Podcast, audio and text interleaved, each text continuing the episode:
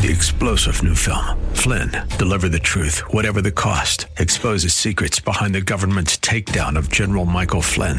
Flynn knew what the intel world had been up to. He ordered the first audit of the use of contractors. This set off alarm bells. He told the truth. He was the most dangerous person for Donald Trump to hire. They had to get rid of Flynn. Flynn, deliver the truth, whatever the cost. Available now. Watch it today. Go to salemnow.com. Salemnow.com treating each other the way God designed it. That is the subject of our time today on Abounding Grace with Pastor Gary Wagner. Join us and be encouraged in Christ.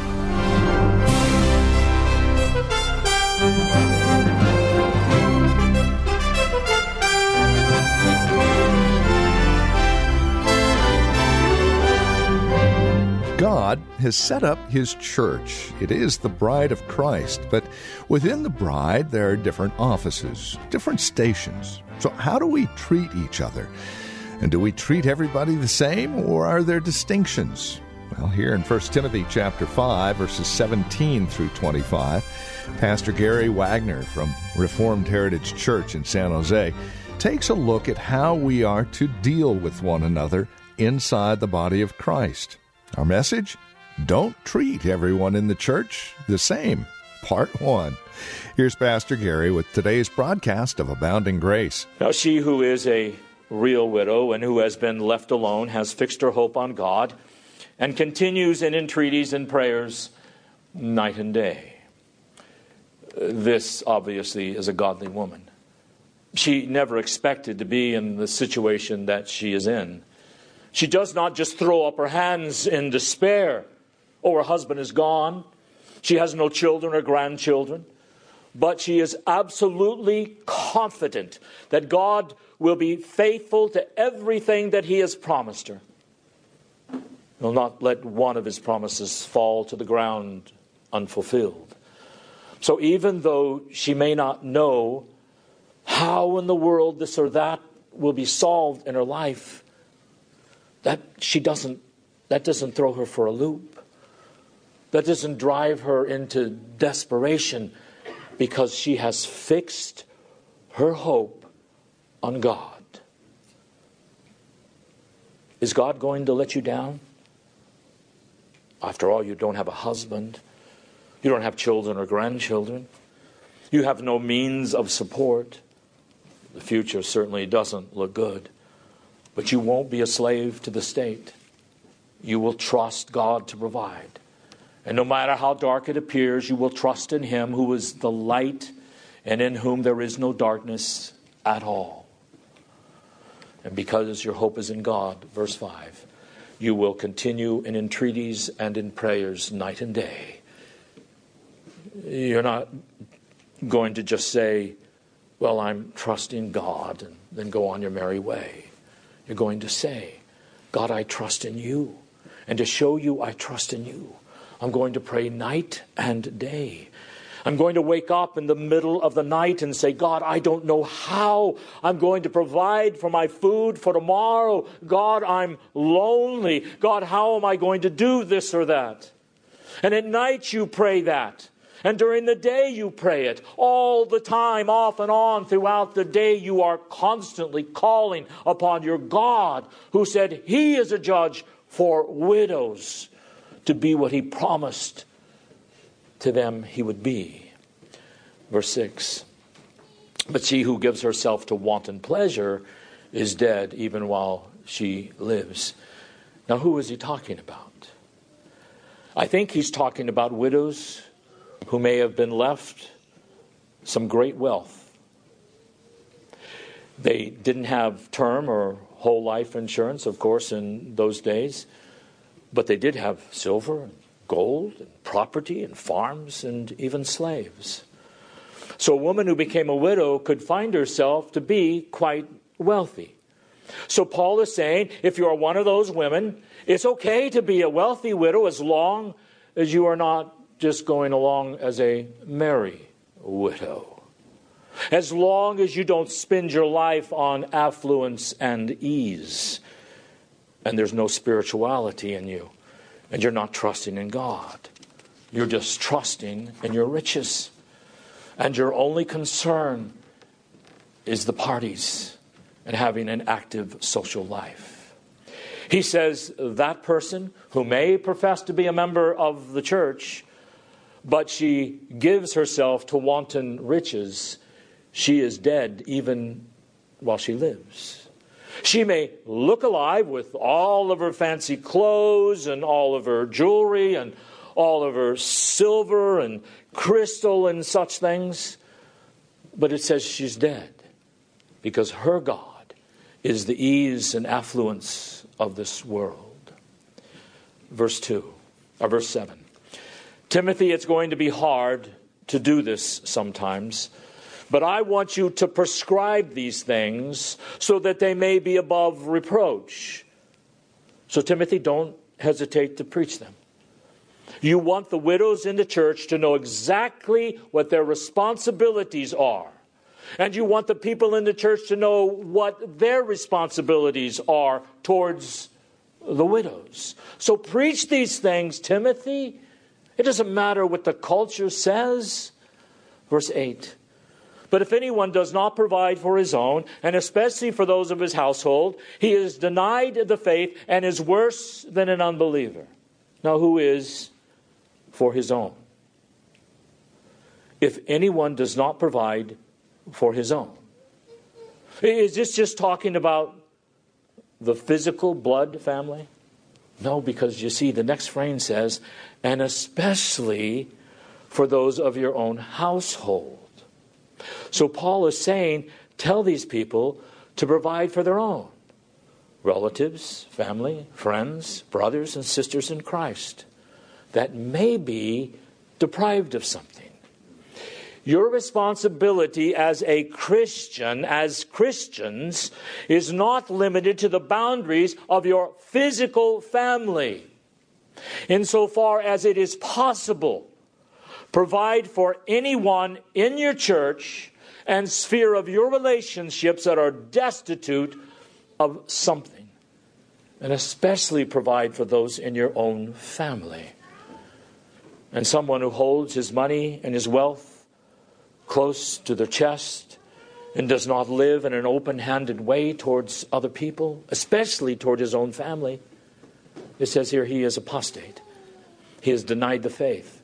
And he is worse than even a Muslim. He's worse than an infidel. He is worse than an unbeliever.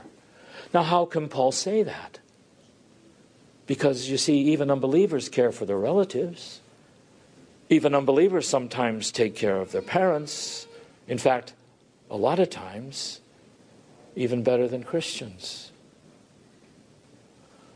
So Paul is commanding Timothy to tell this to his congregation. This is your responsibility. Don't neglect it. So that is the command that God gives every one of us. And husbands and fathers should see in that command since you and I most likely will die before our wives, that we are to do our best to be sure our wives are provided for when we die as much as we possibly can. Life insurance policies, IRAs, gold and silver coins, savings. Do what you can, men. Some men can, of course, do better than others but do what you can to provide for your own household after you have died. And if you and I don't, it says we have denied the faith and are worse uh, than an unbeliever. If anyone does not provide for his own, and especially for those of his household, he has denied the faith and is worse than an unbeliever. Now, this next section is sort of a difficult section, especially to know what this list is. But as you know, as always, I'm going to give it a shot. Verse 9 Let a widow be put on the list only if she is not less than 60 years old, having been the wife of one man, having a reputation for good works, and if she has brought up children if she has shown hospitality to, hospitality to strangers, if she has washed the saints' feet. which that was a very humble service. I'm sure you know that. They wore sandals in those days in a dry, hot, dusty terrain, and washing someone's feet wasn't just a fun religious practice because their feet would, of course, be very hot and dusty, filthy, as a matter of fact, and quite stinky. If she has assisted those in distress, and she has devoted herself to every good work, it says. In other words, don't put any real widow on the church list.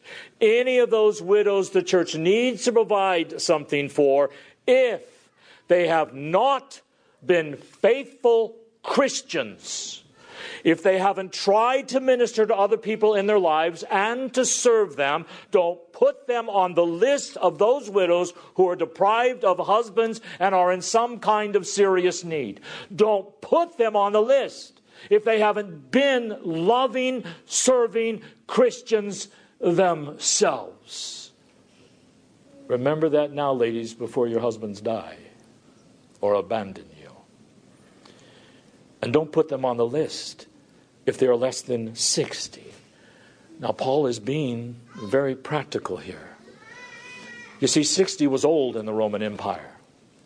Uh, but of course, he's not saying if there are 59 and a half, don't give them any help. But you see, 60 means here someone who's old and exhausted without any means of support, someone who is very unlikely to remarry, someone who has no children, someone who does not have the strength she used to have to carry on her job. I mean, she has to she has got to be a real widow to be put on the church list. Verse 11. But refuse to put younger widows on the list. Um, that is, widows that have been deprived of husbands and children and income who are under, under 60 years of age. In other words, they're still strong and they still have needs and they still have desires. And they probably have a vision for the future. Don't put them on the list that the church is going to support. That is, the church, you see, is not the main welfare agency. The state is not a welfare agency at all. The family is the main welfare agency. The church only steps in the picture to help someone in the church if they are destitute and they have no one in their family to help them. And if a widow is young and vigorous and strong, don't put her on the list. She can take care of her own life. Oh, it may be hard. But verse 11, but refuse to put younger widows on the list. For when they feel sensual desires in disregard of Christ, they want to get married, thus incurring condemnation because they have set aside their previous pledge. Now, what does that mean? It's difficult to know with certainty what Paul is talking about, except we can be certain he is not talking about nuns. And he's not talking about taking a perpetual vow of chastity as if marriage was some kind of second rate way of life. Because he tells women later on to get married. If you are lonely for a husband and you want a husband, find a husband. Nothing wrong with a widow remarrying. But Paul is saying to them, apparently, now as widows, they have volunteered to help the church. They've made a pledge in some way or another to minister to other people, to visit the aged, to teach the younger women, provide food for those in need, doing whatever she is able to do. But then she gets all these wonderful God created desires for a man. And she's distracted from what she promised the church she would do as her own personal ministry in the church. So it is better for younger widows to do their best to get married, Paul's saying here. Now, how does a younger widow do that? She prays, and she casts herself upon the mercy of God, and she goes to Christian conferences and such places where there are godly young men her age and meets people. And she opens up herself to be met by other people. So if you have a desire and you are a younger woman and you want to be married, so you don't have to sleep alone for the rest of your life because you want someone to be there to love you and take care of you and live life with you, then don't put yourself on the church's list. Do whatever you have to do. Work, pray, and go to various places where there are godly men. Uh, don't just go to the places where there are men. That's as dangerous as playing with a cocked gun. Go to the places where they are where there are godly men. And if possible, go to the places where there are godly reformed Presbyterian men. And let them get to know you. Don't just lock yourself up in a closet. Verse 11 Refuse to put younger widows on the list for when they feel sensual desires, which of course are all given by God. In disregard of Christ, they want to get married. That is, in disregard to their promise that they were going to spend all their spare time as a widow serving the church. Verse 12 They will be condemned, not to hell, but they will be condemned because they set aside the previous pledge and promise of what they could do in helping other people in the church.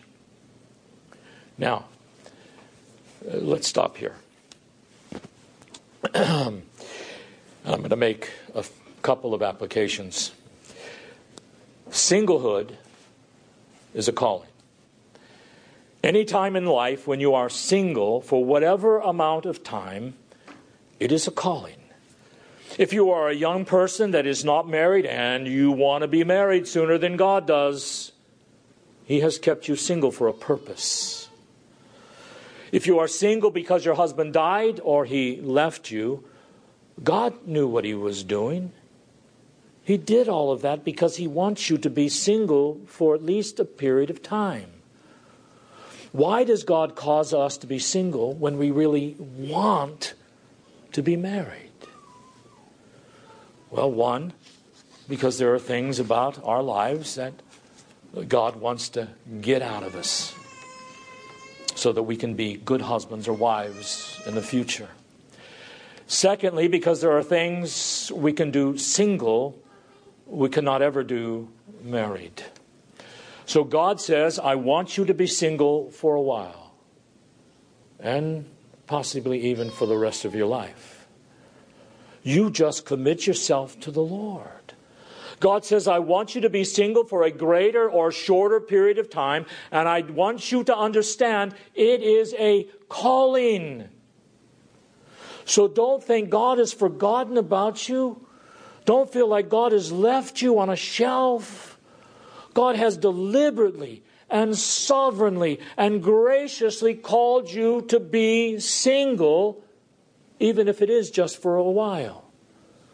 Now, you pray day and night. God, show me my call, what my calling is. Show me what you want me to do and be as a single person. I say this particularly to women because that's the context in what we're talking about here, but this all also goes for you men. Now, let me finish this paragraph, verse 13. At the same time, they also, that is, the young women who want to get married and are just wasting their time because they don't know what to do, says, at the same time, they also learn to be idle as they go around from house to house and not merely idle, but also gossips and busybodies talking about things uh, that are not even proper to mention. You see, they begin to get lonely. They start watching, you know, Hallmark movies. They start meeting with women in the same condition, and they begin to commiserate and talk about all of their various desires. And you see, that just fans their desires all the more. So Paul says if you're a younger woman under 60 and you're not destitute, you don't need the church's aid, use your life for something important for God's kingdom. And if you are desirous of a husband, do whatever you can in your power to find a godly one. Verse 14, therefore I want younger widows to get married, to bear children, to keep houses, and to give the enemy no occasion for reproach. And who is the enemy? It says in verse 15, he is Satan. So, young widows have already turned aside to Satan here because they weren't willing to trust God and they just gave themselves up to desperation and hopelessness. Verse 16 If any woman who is a believer has dependent widows, she must assist them and let not the church be burdened, so that it might assist those who are real widows. In other words, don't ask the church for money unless it is absolutely necessary. You don't have a family, you no longer have the strength and the youth and the vigor to work, and if you are destitute, you don't have a husband or children or grandchildren, uh, then ask the church for help. It won't be a burden to them then. One more thing. I know I said I was quitting. Sorry. But I really am now. Verse 14. Therefore, I want younger widows to get married, bear children, keep house. Other translations say keepers at home. You see, that is a misinterpreted translation. Some people have started a whole movement of the misinterpreted keeper at home to mean that women are not to ever have jobs outside of being a wife and a mother. And they should never work outside of the house. Well, it doesn't say keepers at home in the first place, it says keeper of the home. In other words, keep house. Now, if a woman is married and has young children, I think it is a good thing for her to stay at home, if possible. Say, if God never ever wanted a woman to work outside her home, then the Proverbs 31 woman is not a woman for you to imitate. Because the Proverbs 31 woman was into real estate and making and selling clothing. Now, if God providentially provides so that a woman can stay at home and yeah, maybe sometimes you've got to make sacrifices to do that and take care of the children and her husband. Oh my gosh, praise God. But let me tell you what the words keeper at home means in the Greek. And I don't think any of those ultra patriarchy people who think a woman should never work outside the home were ever told what the Greek is for keeper of the house. The Greek has a word in it, which is the word from which we get the word despot. It is despotus. So what it says is let the woman be the house despot or manager. So you don't have to ask your husband about everything that you do in that house. Now, it's good to get his opinion whenever it is possible. But you see, ladies, you are the manager. You are the house despots, the house manager. You need to learn how to be a godly, responsible woman who manages your house. Not like you were a single person. You do have a husband that you need to discuss things with. You get your husband's advice and counsel, but you don't ask him every day, honey, what do you want for dinner? Unless, of course, you plan on making onion soup, and then you better check with him first, okay? But you are called to be an effective, godly manager in your home under the headship of your husband. Amen. Let us pray.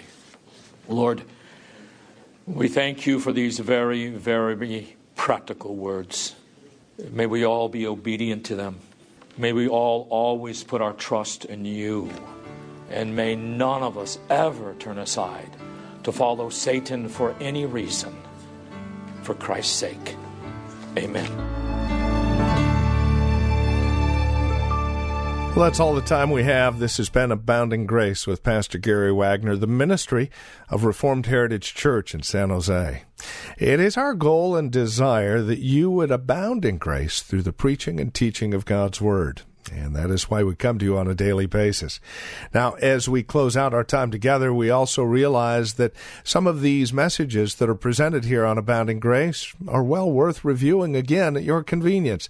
Maybe you joined us a bit late. Well, we have copies on CD. They're just $5. Mention today's date as you call or write to us.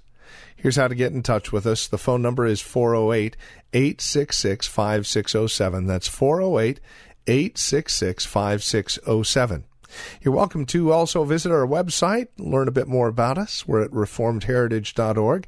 Again, reformedheritage.org. And then, of course, if you would love to partner with us, if you're feeling led of the Lord to become a financial partner with us as we continue this ministry here on this station, please write to us at PMB number 402. And the address is 1484 Pollard Road, Los Gatos, California. The zip code is 95032. Or, again, simply call us. 408 866 5607. That's 408 866 5607. You're also welcome to join us for worship. Sunday services here at Reformed Heritage Church are at 5055 Lone Hill Road in Los Gatos. We meet at the Lone Hill Church 2 in the afternoon. Directions can be found at reformedheritage.org or by again calling 408 866 5607. We thank you for joining us and trust we'll see you again next time we get together for another broadcast of Abounding Grace with Pastor Gary Wagner. Three star general Michael J. Flynn, head of the Pentagon Intelligence Agency, knew all the government's dirty secrets. He was one of the most respected generals in the military. Flynn knew what the intel world had been up to, he understood its funding. He ordered the first audit of the use of contractors. This set off alarm bells. The explosive new documentary, Flynn, Deliver the Truth, Whatever the Cost, uncovers the facts behind this scandal. Flynn told the truth. He was the most dangerous person for Donald Trump to hire. I find out the worst enemy that I'm going to face in my life is right here in America. They took my assessment and they wanted me to change it. And I was like, I'm not changing it. They had to get rid of Flynn with in depth interviews, archival footage, and never before seen personal records of the man behind the headlines. I just felt like I was drowning. Flynn, deliver the truth, whatever the cost. Available now. Watch it today. Go to salemnow.com. Salemnow.com.